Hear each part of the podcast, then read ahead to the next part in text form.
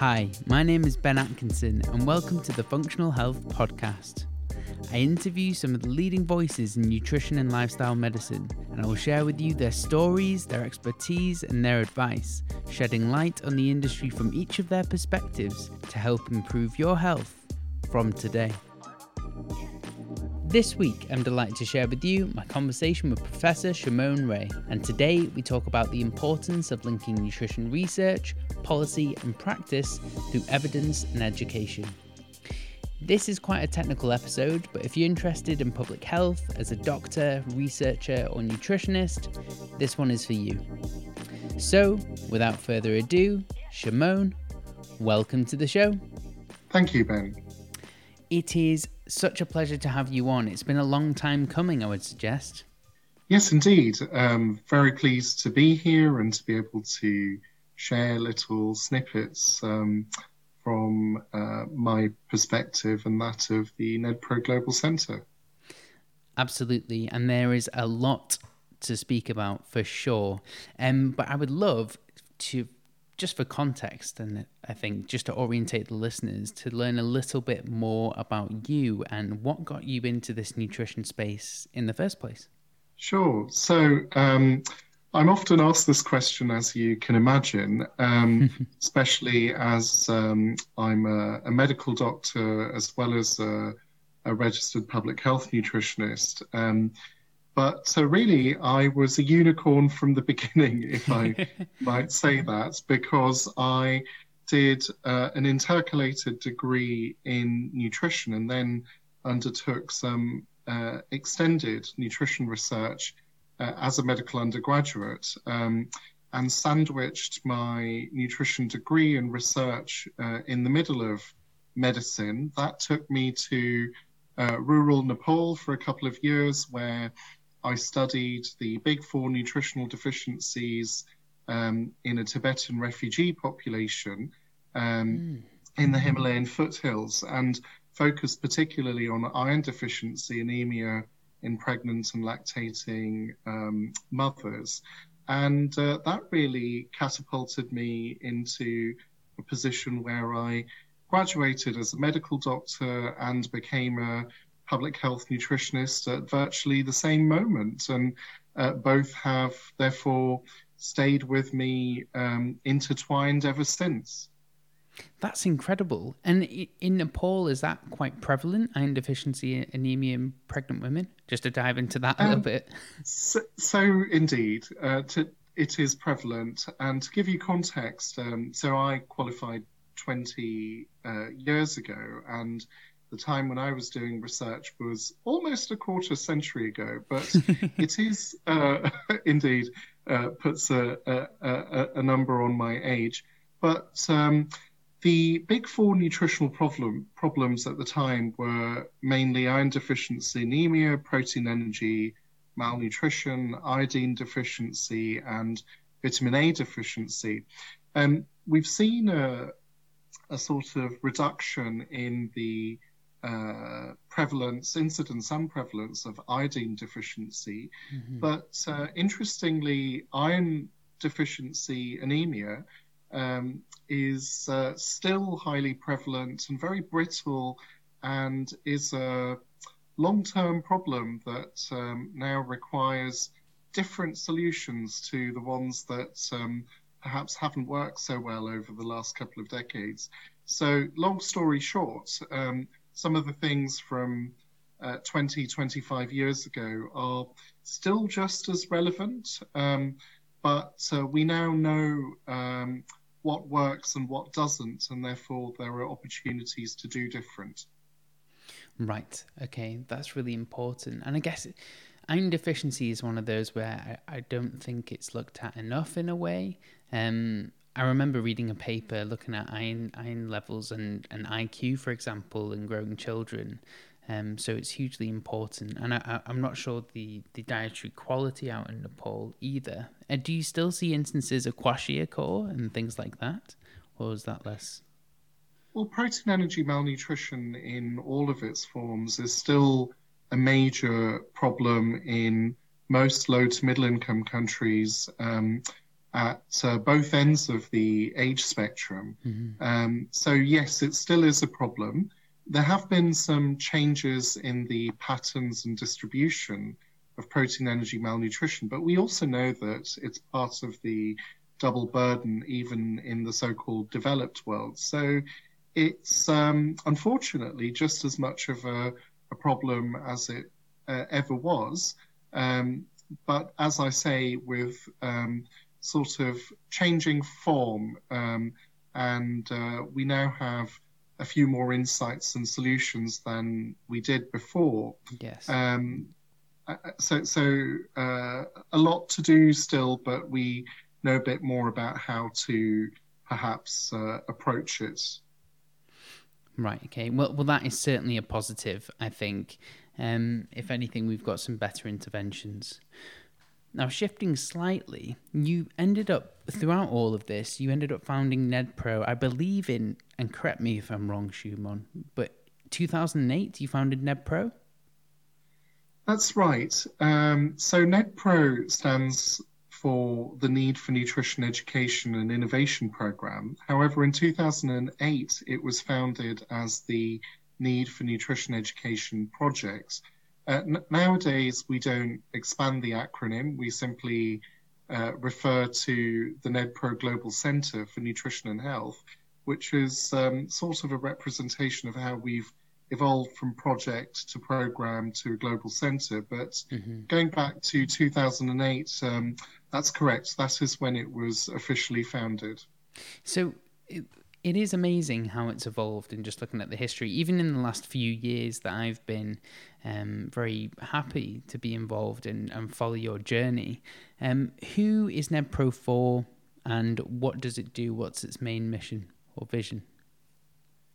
So NNEdPro is really quite diverse in terms of the um, individuals and institutions it involves and also targets but going back to the beginning, um, so where all of this came from was really that over 2005 to 2007, um, I was involved in the um, UK division of the Council of Europe Alliance for improvement of uh, nutrition in healthcare. Uh, that alliance took origin from uh, quite a large number of recommendations coming out of the Council of Europe, which um, you'll know is different to the European Union, of course, mm-hmm. uh, as the UK still remains part of the Council of Europe. And those recommendations led to really um, a two year task and finish collaboration of multiple organizations from the public sector, from the third sector, and also from the private sector that led to the establishment of the 2007 Nutrition Action Plan by the then Department of Health in England. Mm-hmm. And um, in that Nutrition Action Plan, there was just a, a, a tiny paragraph that said the need for nutrition education project will be formed as one of the outcomes of the task and finish work of the Council of Europe alliance, and that was fully supported by the 2007 action plan. That then led to um, successful funding. Um, so, first funding came from uh, the National Institute of Health Research, which was brand new at the time, and with some matched funding from industry partners and also from the uh, National Health Service. And uh, with that sort of tripartite funding, we uh, launched the Need for Nutrition Education project, um, uh, which has since then been known as NNEdPro, uh, in Cambridge in 2008. Amazing. And, and what would you say the main mission of NNEdPro is? So, the mission today is really to look across um, nutrition knowledge, I would say, from molecules to mankind, and to uh, take the uh, usable um, knowledge bites from those different domains to try and improve health, well-being, and society.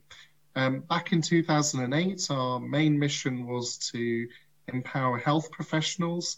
That remains an important part of our mission, but today we um, are involved in targeting not only health professionals, but a very wide range of professionals who form part of the interdisciplinary uh, chain that makes up um, what is uh, nutrition. Um, so we look at that from the perspective of how nutrition sits at the intersection of, let's say, education systems, health systems, and food systems. But we also uh, look at how to interface directly with policymakers on one hand and members of the public on the other. So um, I think we have a multi pronged approach today, but one that stemmed from health professionals and still is heavily centered around health professionals, particularly in some aspects of what we do. Brilliant. And I guess my description, because we were speaking about this offline, the way I described it, which I think is maybe slightly simplistic, having having you describe it now, is um, NNEdPro links research, research or nutrition research and nutrition policy and how that influences clinical practice. Would you say that's a too simplistic or even wrong way of describing it? Oh no, not at all. I mean um, really, if you look at um, uh, how we work, we, we start by identifying knowledge gaps in either policy or practice. Then we look at usable um, research supported evidence that mm-hmm. we can synthesize or collate to fill those knowledge gaps. If such evidence does not exist, we actually instigate um, further primary research in order to fill those gaps. But again, that journey comes back to um, synthesizing and collating evidence, whether it's um, primary or secondary, to form um, educational interventions specifically geared at shifting knowledge, attitudes, and practices um, primarily for practitioners, but also, as I said, for policymakers and the public. So, really, a, a simple way would be, uh, as you correctly said, to uh, connect uh, research, policy, and practice, but through evidence and education. Perfect. I love that. I will add the evidence through evidence and education at the end of my descriptions next time I have to explain it to someone. Uh, Thank you. um, recently, it was announced there was a launch of the, the nutrition program in the medical curriculum, or I'll rephrase that. So, the nutrition program in the medical curriculum was recently announced. And I know you have close ties with the AFN and many other allied organizations. How was NNEdPro involved in that?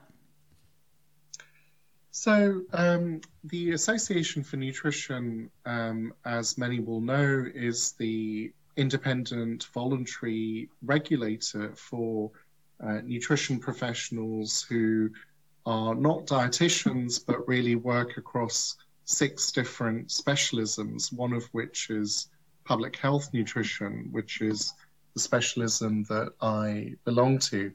And um, for a number of years, the AFN has been convening what's known as uh, an interprofessional group that um, consists of multiple stakeholders and experts from different parts of the broad church that is nutrition, or indeed those who would be um, end users of nutrition knowledge in a medical or healthcare context.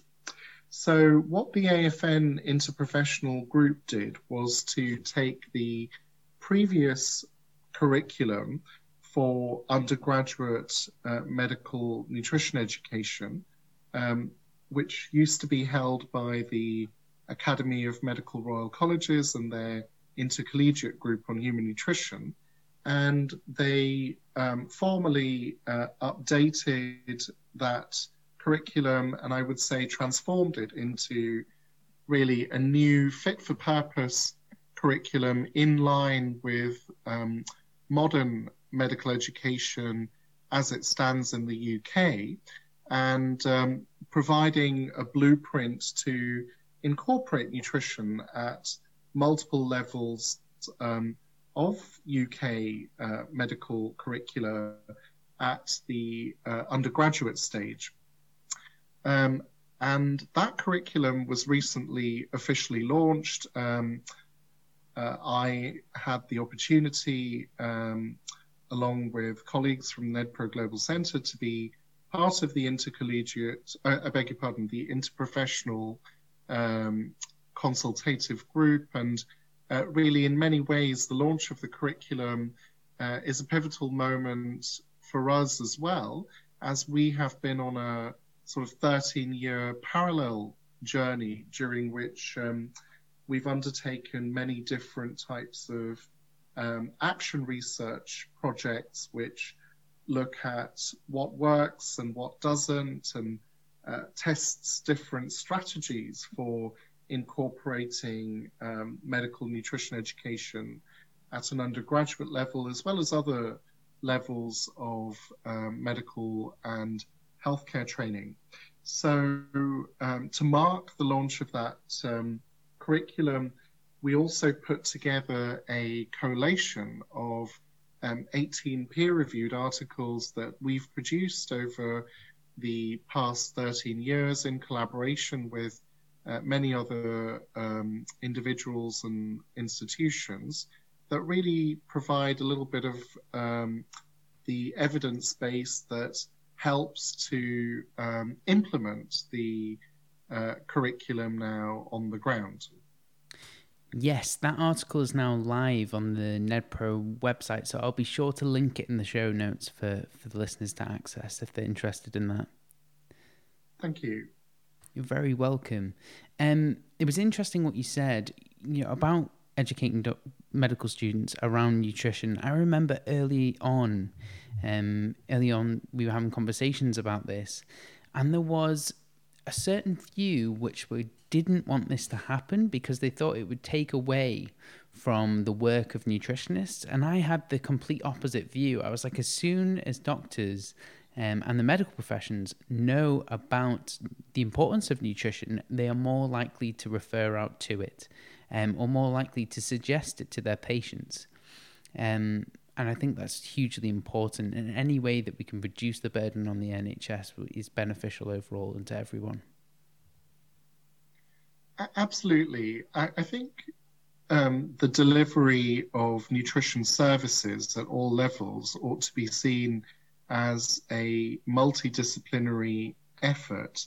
Um, and there are certain common denominators that um, individuals from all healthcare professions probably ought to know as part of their minimum knowledge set or skill set.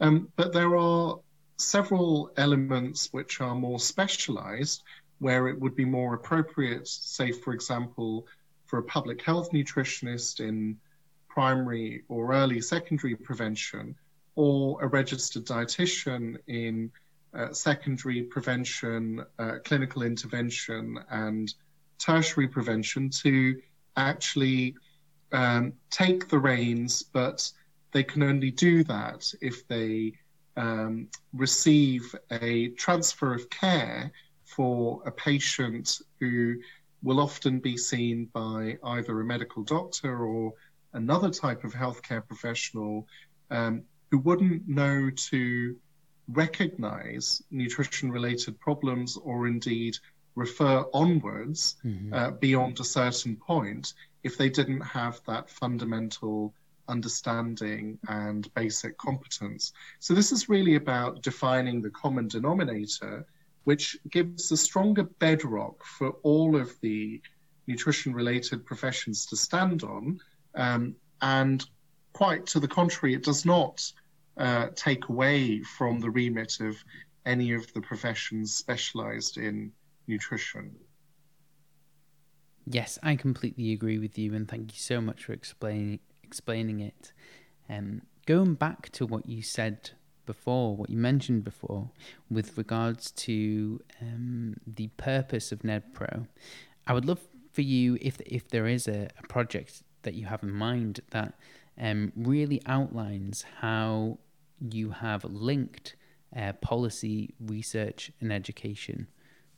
If there is a key project that you had in mind. Well, in fact, the um, flagship projects that we um, try to uh, utilize across our different regional networks are two that do this at different levels. So one is known as NEPHELP, another acronym, uh, the Nutrition Education Policy for Healthcare Practice uh, Initiative.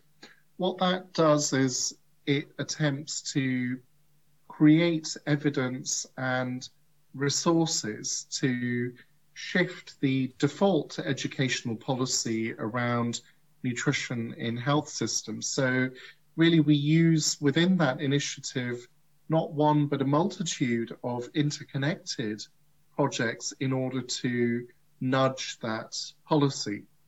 And um, that's very much connected with nutrition in, in health systems. Um, now, another flagship project which um, uh, has been uh, has become quite prominent of late, mm-hmm. uh, I might say, um, is our mobile teaching kitchen initiative. Yes. Um, and uh, in fact, recently, as part of a UK India collaborative group uh, in Cambridge, uh, this project, along with seven other groups, won the University of Cambridge Vice Chancellor's uh, Award.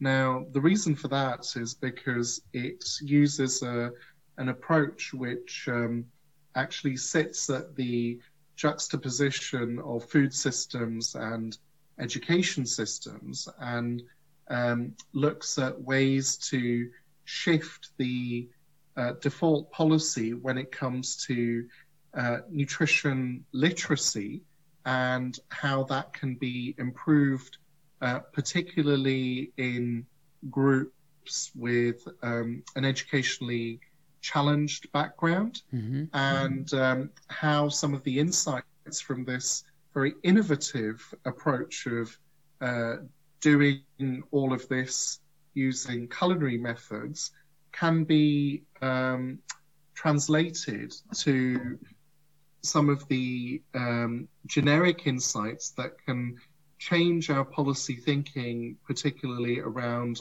marginalized populations.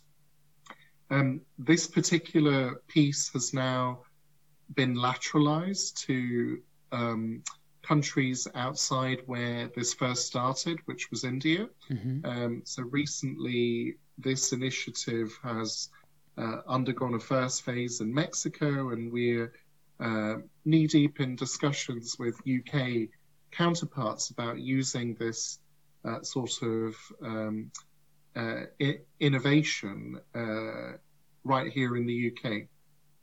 That sounds amazing. I mean, you're saying you're spreading it to different countries, but I was wondering because India is obviously massive. So, how are you um, educating the various different populations, I guess, within India with this kitchen? Is there multiple, or does it travel around a certain region? Good question. So, country of 1.3 billion people, how yes. does a tiny project possibly uh, make a dent? Um, so, our role is not to actually roll out um, population level mass education programs.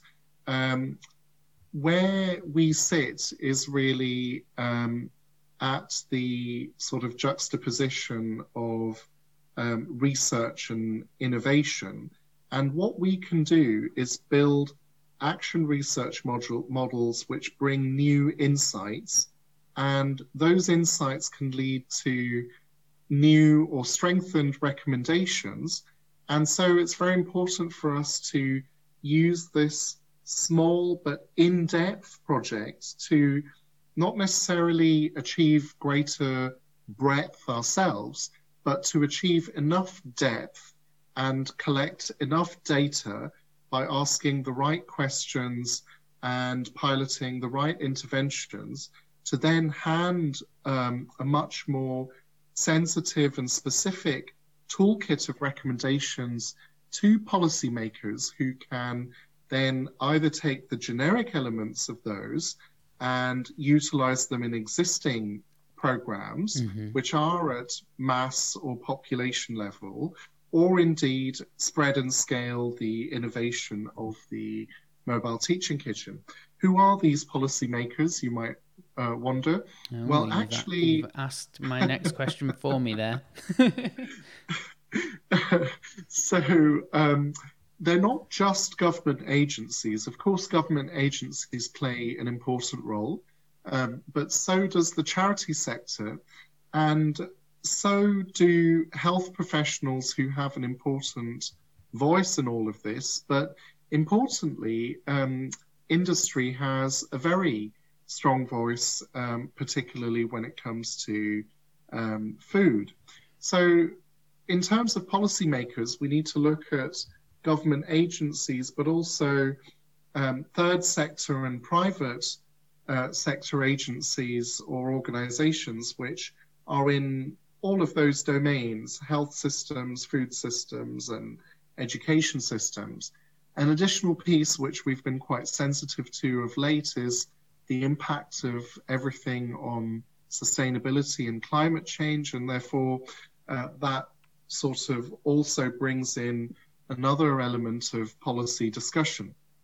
But going back to your question, um, so our role is really to take those deep dives, um, mine the sort of uh, insights and data that then allow those with the big machinery to go forth. And uh, I'm pleased to say that we have been able to um, have the ear of organizations and agencies who've uh, taken up our recommendations to date, and, and that process continues. I mean, this is this is truly amazing in my eyes. Um, I, I assume the the Indian MTK, I've shortened it already to an abbreviation. the the mobile teaching kitchen was almost like a proof of concept, and then you assume that this will be spread out to other countries, and then if the um, the ideas and the education behind this well, I say the education behind this. If you can sufficiently educate a population, then that will influence the policy makers to hopefully make a decision, maybe scale it up, or use that idea um, and almost innovate to something entirely different for more for a larger scale. Uh, absolutely, I think it was a number of things that came together in, uh, dare I say, organic fashion. Mm-hmm. Um, so, so back in 2015, um, so uh, NNEdPro had a presence at the World Congress of Public Health, which was hosted in India that year. There, we pledged to go global, and that was the moment from which we uh, began our transformation to a global center. So that meant um, starting a series of regional networks. Um, in different parts of the world. Um, we now have 12 regional networks that span six continents and between them cover uh, 38 countries. So it really allows us to touch um, uh, multiple populations and um, I would say um, multiple uh, types of um, development, um, often with common denominators. So uh, NEPHELP, the Nutrition Education Policy Project, and MTK, the Mobile Teaching Kitchen, represent two of those lateral projects, one of which had its origins in the UK, one which had its origins in India, but both providing proofs of concept, as you put it, mm-hmm. um, where the other uh, regional networks can um, take the proven elements of these projects, um, but then adapt them to regional context and uh, therefore uh, create um, uh, different versions that, that work in different population contexts.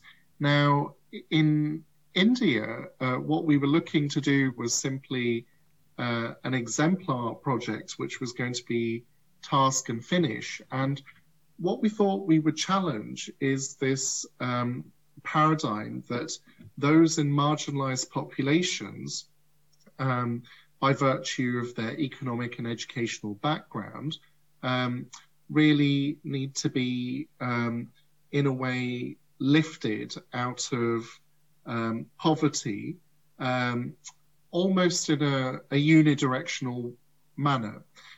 The, the way we thought to challenge this is to ask the question as to whether we could lift those individuals out of poverty, but give them the knowledge and skills to become nutrition educators through culinary means.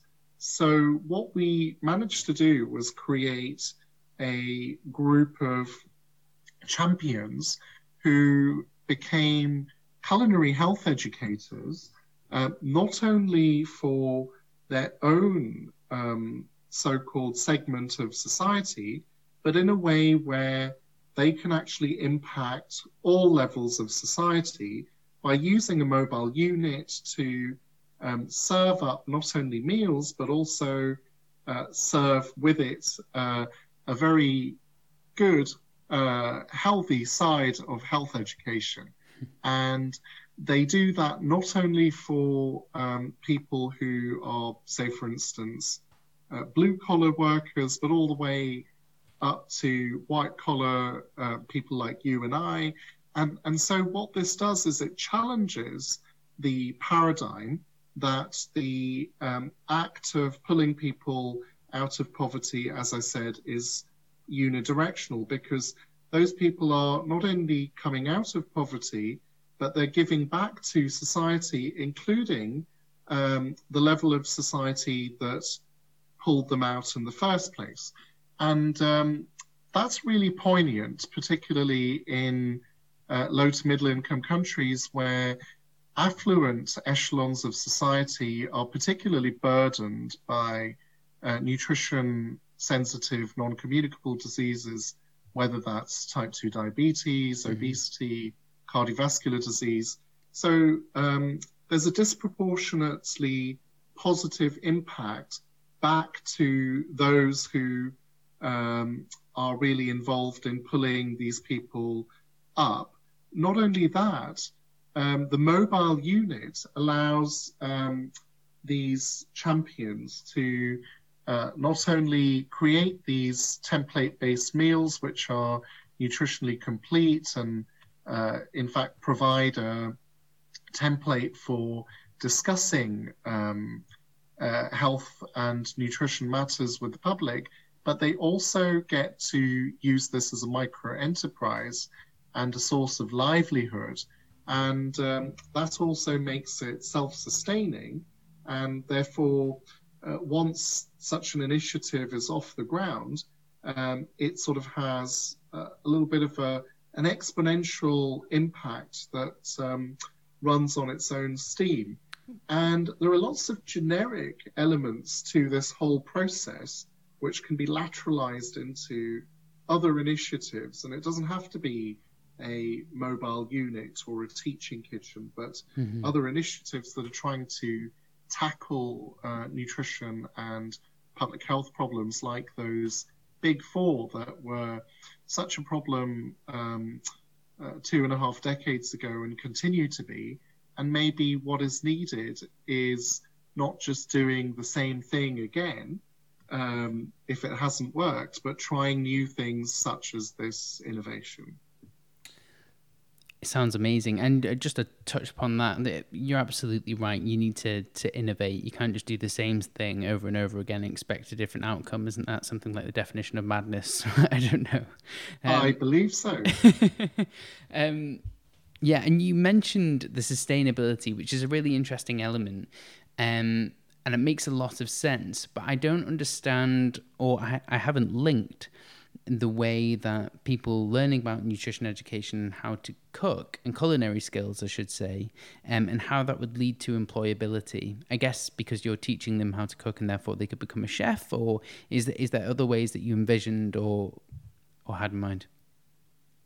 absolutely. So, so um, using culinary methods to teach, particularly in this particular uh, innovation or intervention, means that we use a Sodoto approach, which stands for see one, do one, teach one.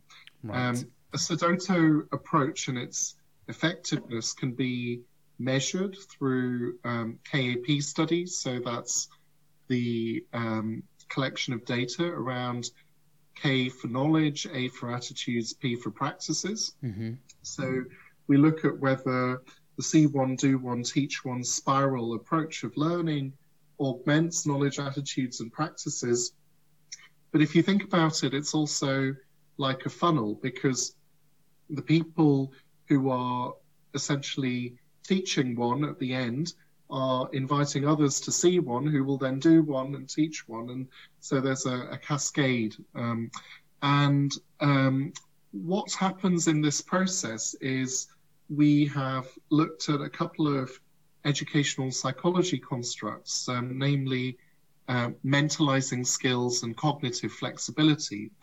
And what we seem to be finding, and um, we're still looking at data in this area, is that um, using a vocational method of teaching concepts, not only the cooking skills, but the nutrition knowledge that goes with it or the health knowledge that has to accompany it, um, it circumvents literacy barriers and even people with lower baseline cognitive flexibility and lower baseline mentalizing skills, um, they can actually achieve a greater shift in knowledge, attitudes, and practices, um, perhaps compared with more traditional methods of training.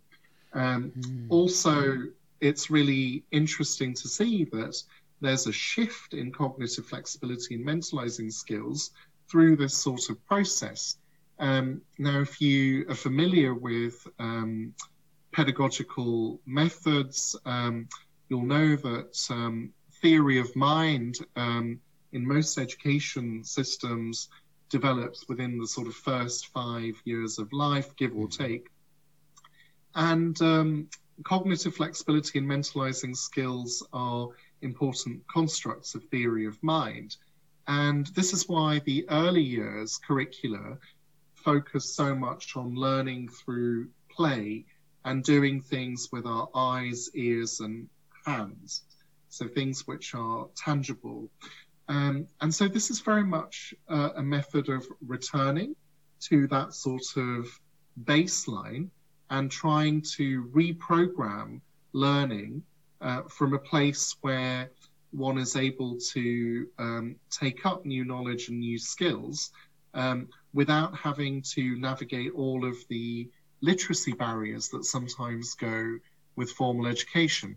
How is this connected to livelihoods? So, yes, uh, people can become chefs, no doubt. They can become entrepreneurs by uh, learning how to make low cost, sustainable, nutritionally very um, high value and complete um, meals which are tasty and also um, easy uh, to prepare. Um, so that makes for a very good um, food uh, business or a micro enterprise, as we call it. Mm-hmm. But very importantly, because of the knowledge of nutrition and health concepts, um, these individuals can also become uh, part of the auxiliary healthcare workforce, particularly focused on um, diseases related to nutrition or indeed uh, food safety. Right, so there's a lot of elements there. Thank you very much for clarifying that. It makes a lot of sense. And I guess something which I can't get out of my head is the idea of when you're giving this nutrition education, serving a delicious meal at the end of it makes the whole lecture and piece much more appetizing, excuse the pun. Um, but you know, much more digestible. Again, another pun. but the the idea just that it's it's much easier to assimilate, and people will be much more engaged if you're kind of making the meals and showing them how healthy it is in a practical way. Um, I, I feel maybe that's sometimes lost in conventional teaching. I think it can be, um, but also if you think about it, we eat meals um, uh, on plates or whatever other utensil we use, but there are certain kind of dietary patterns that we follow. Um, those patterns, if you break them down, are comprised of a series of recurring plates. If you think of each plate as a template, and let's say that roughly in the cycle of a week, um, a dietary pattern um, undergoes recurrence. So, what you would tend to find is that there are, if you lined up all of the plates, so let's say for argument's sake, we eat three meals a day, seven days a week. So let's say there are 21 plates. So let's let's line them all up. Um, so pictures of the plates of what we eat. So what we'll tend to find uh, um, if we put the plate that is most ideal, that adheres the most to, let's say, a recommended dietary pattern, if you find that one plate that fits that the best, put that in the middle, and then arrange other plates on either side of that um, as they begin to deviate from that um, so-called ideal dietary pattern, you'll actually find, uh, let's say that, you know, um, for those people who are free living, healthy individuals, that there's a sort of leeway where the plates towards the two tail ends tend to be somewhat different from the ideal dietary pattern. And then if you put the overlay of um, risk factors or disease on that, um, the room for movement uh, becomes less.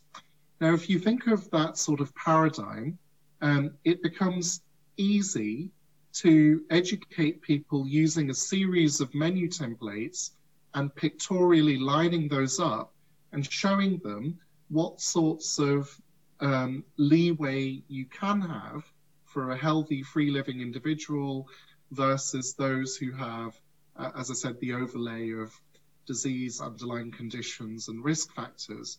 So, seeing that, um, visualizing it, and then being able to replicate that in a kitchen setting, demonstrating it to others whilst talking through it is a lot more powerful than um, being able to write everything down and uh, sometimes uh, simply extract the numbers and then throw those numbers back at people saying these are the different percentages of X, Y, and Z that you need to conform to. Um, I hope that makes some sense. That definitely does. I've never really heard it described that way. So thank you very much for outlining it. Just to pivot slightly um, onto something which I think was and still is in everyone's minds, which is the the COVID pandemic. Uh, COVID affected everyone very differently, and that included how people were working. And it seemed, to me at least, that NNEdPro really shifted and I guess, stepped up to the plate in a way um, and even created its own COVID microsite and spoke about how nutrition related to COVID, etc. Um, and I thought, looking back on this, that this was maybe slightly outside of the remit of NNEdPro. Um, but you might tell me this is completely wrong. Um, this is why you're here. so, what could you please describe or explain the premise behind this? Sure. So. it, it, it is and isn't outside of the remit. I mean, the, broadly, the, the kind of four things we, we do are training professionals, um, uh, implementation, primary research, and addressing inequalities. Um, now, within all of that, um, as I was saying before, we start the process by looking at where the knowledge gaps are on the ground. Mm-hmm. Now, obviously, when the pandemic started, there was a massive knowledge gap in relation to everything to do with COVID. Yeah. But of course, um, there are many highly able groups um, uh, who have done wonders um, this past sort of year and a half in in cracking uh, many of those unknowns. Um, but really, back in March of 2020, um, we didn't see a focal point for the convergence of nutrition knowledge related to either the uh, primary or secondary prevention or indeed uh, intervention in terms of COVID 19. So we put together a dedicated nutrition and COVID 19 task force. Uh, we did this within uh, a few weeks of the uh, pandemic um, being declared. And um, initially, that task force met weekly, and nowadays we meet monthly. In fact, we will be meeting later uh, t- today. Um, and that task force is, um, again, a multidisciplinary group. Um, so there are doctors, dietitians, nutritionists, other healthcare professionals, as well as others from education policy, who are able to provide a continuous horizon scan in relation to um, any usable quality nutrition evidence and how that can be mapped either to primary prevention in terms of specific protection or health promotion, secondary prevention in terms of um, early detection and prompt intervention, but what the nutritional considerations are alongside other medical and public health measures, and also uh, tertiary prevention, particularly in terms of uh, management of what's now known as long COVID. Uh, there's another piece also that we've been, a couple of other pieces, I should say, that we've been very interested in under the remit of this task force. Um, one really um, in the wider world on how COVID has impacted food and nutrition insecurity, um, and uh, the other one in um, the acute uh, clinical context and uh, how nutrition can potentially modulate uh, clinical outcomes in either intensive care or, or ward based um, settings alongside other um, standard medical approaches. So uh, we teamed up with our flagship journal, BMJ Nutrition Prevention and Health, from the outset. Mm-hmm. And um, this enabled us to do two things. So um, three, in fact. Um, so one is we commissioned a special collection in BMJ Nutrition on new evidence um, underpinning um, nutrition and COVID 19. And we have a whole plethora of peer reviewed articles in BMJ Nutrition uh, across all of those domains that I previously described. Um, and um, a few of those contributions are from us, as we are also researchers. But many of those con- contributions are from further afield um, and from geographically diverse groups. Um, and then on top of that, what we've done is, as you pointed out, put together a microsite which is updated on a monthly basis and that microsite um, looks at not only what BMJ Nutrition is publishing, but all usable evidence in different categories around that, guidelines segmented by the different regions where we're operating, but also segmented by different topics. And of course, we can't talk about nutrition in isolation, so one part of our microsite looks at the big picture, so um, public health and prevention at large, and another mm-hmm. part is dedicated to nutrition resources. The third thing, which we have now done um, uh, for about nine months, um, is uh, we have a digital knowledge hub known as ICAN, the International Knowledge Application Network Hub for Nutrition. Um, what that does is every month it actually takes the material from the microsite and presents that as an evidence collection for online discussion. So the ICAN platform is open to one and all from anywhere and everywhere to register. It's completely free of charge. And um, what we do through that is the evidence collections are presented in the form of evidence maps, which are updated on a month to month basis. And as people leave their comments and questions on the discussion boards, that enables us to look more closely at um, how the evidence collection can be made uh, usable, not just in the um, context of the UK, uh, as we're headquartered here, there's sometimes a little bit of a, a bias, um, uh, particularly around the way we, we do things in this part of the world. But as we're a global centre, it's really important for us to look at whether these evidence collections are usable um, in far corners of the world, and and and this uh, digital platform enables us to have that multi-way dialogue. So I think going back to your question, was it in our remit? So we never saw we never saw infectious diseases as part of our remit. Um, we did see part of our remit being filling knowledge gaps. Now, having done this 18 months on, um, whatever the future of the pandemic, I think that as there's a critical mass of work in this area, uh, we intend to continue our uh, investigations into nutrition COVID 19 for the foreseeable future in the form of uh, action research and knowledge translation. Perfect. Well, you have a mountain of work that that you've completed, um, and I will link to as much as I possibly can, including the microsites, which the microsite and the other um, projects that you've outlined. Hugely, hugely fascinating. It certainly has been to f- follow your journey, anyway. Um, I know we're running out in time out of time, and I'm, we've got the last three questions that I ask everyone that comes on the show. But before I ask them, can I ask you how people can get involved with NNEdPro if they would like to?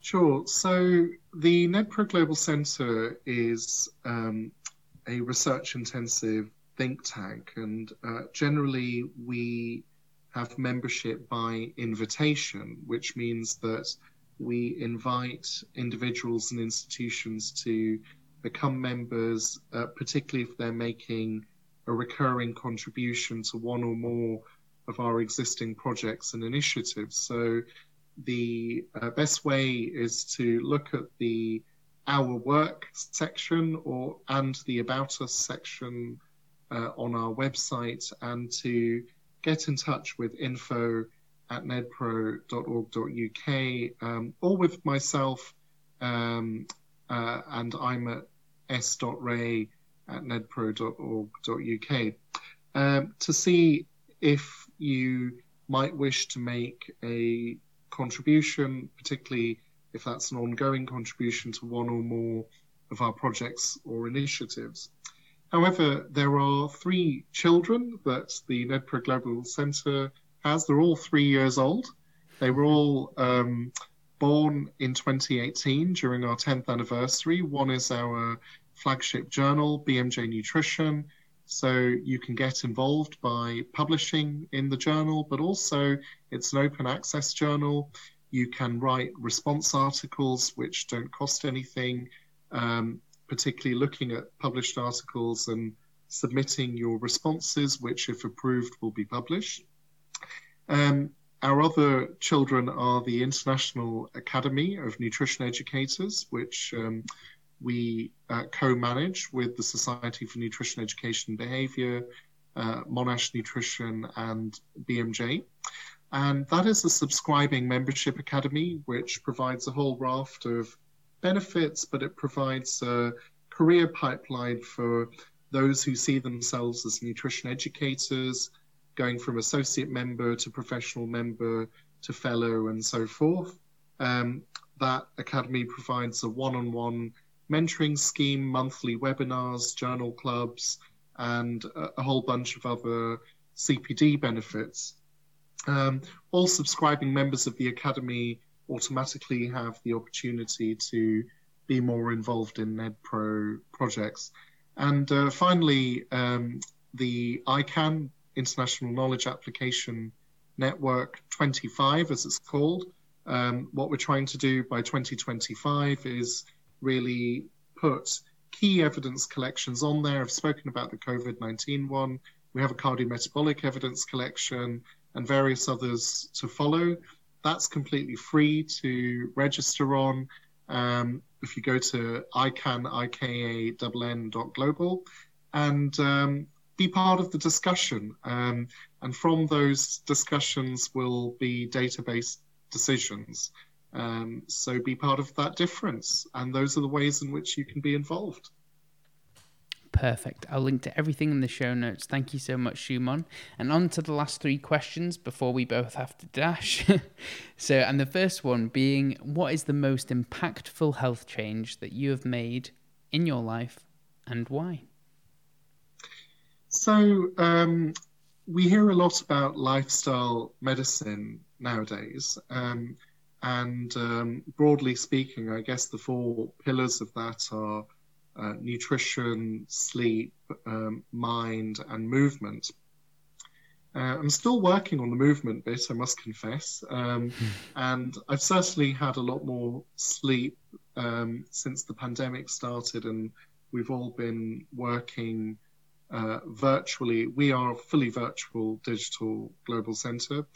Um, but I think the most impactful one has been mind. And um, many years before um, colleagues and I founded the NNEdPro Global Center, I had the opportunity to um, train in mindfulness and meditation.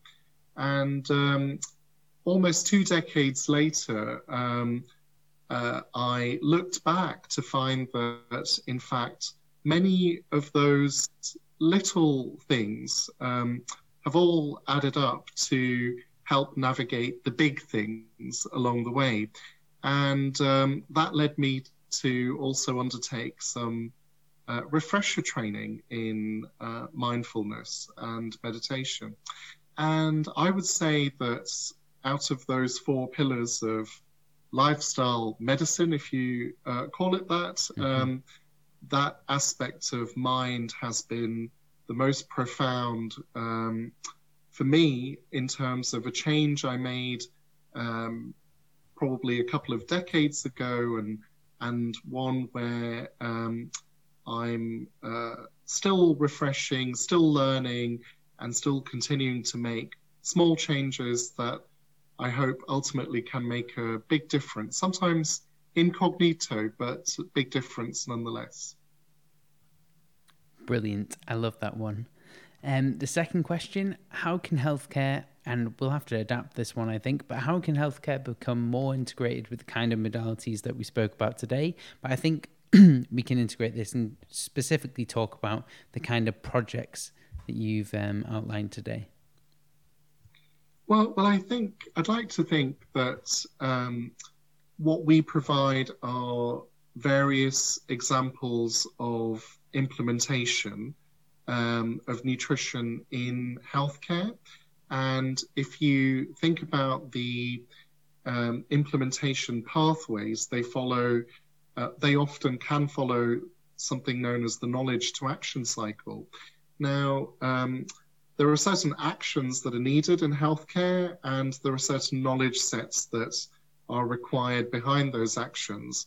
Um, and really, it's about looking holistically at both the knowledge and actions, not separating nutrition versus another discipline versus another, um, and then finding those pathways that allow those ho- holistic knowledge sets to result in holistic actions. And it's all about defining that path in between. And I do believe we provide a few examples of that. Perfect. Thank you, Shumone. And finally, can you please provide the listeners with three quick tips to help improve their health and well-being from today? Well, my three tri- my three uh, tips. Um, I almost said tricks there, but they're not tricks at all. are, are really to to live, laugh, and love. And I I think that um, that sounds a little bit fluffy, but I would say that um, really um, thinking about um, the intention behind uh, everything that we do, asking ourselves, you know, why we're doing it. Do we really need to do it? What difference is it going to make? Um, but also along the way, um, to actually not take things quite so, not take life quite so seriously, to start with the intention of uh, doing something that is necessary, worthwhile, enjoyable, but also being flexible and uh, really thinking about um, impact as the destination, uh, whatever level of impact that may be, uh, whether that's explicit or implicit. So, intention, implementation, impact along this pathway, um, tread it lightly, live, laugh, and love along the way, and don't take life too seriously. That can lead to massive improvements on health and well-being by removing a lot of the sort of smaller stresses that often add up on a day-to-day basis. Shumone, I absolutely love that. Um, I think that's brilliant. Those would probably be my three quick tips as well. I have to say, I've thoroughly enjoyed this. It's amazing to see everything that NNEdPro and yourself are involved in. Um, I'll link to everything that we've discussed in the show notes. I want to say thank you so much for coming on the show. And I really, really do hope that we can do this again soon. Thank you very much. I've uh, enjoyed it myself and uh, uh, really looking forward to hearing all your other podcasts and uh, what a rich tapestry this makes. Thank you for doing this. Thank you, Shumone.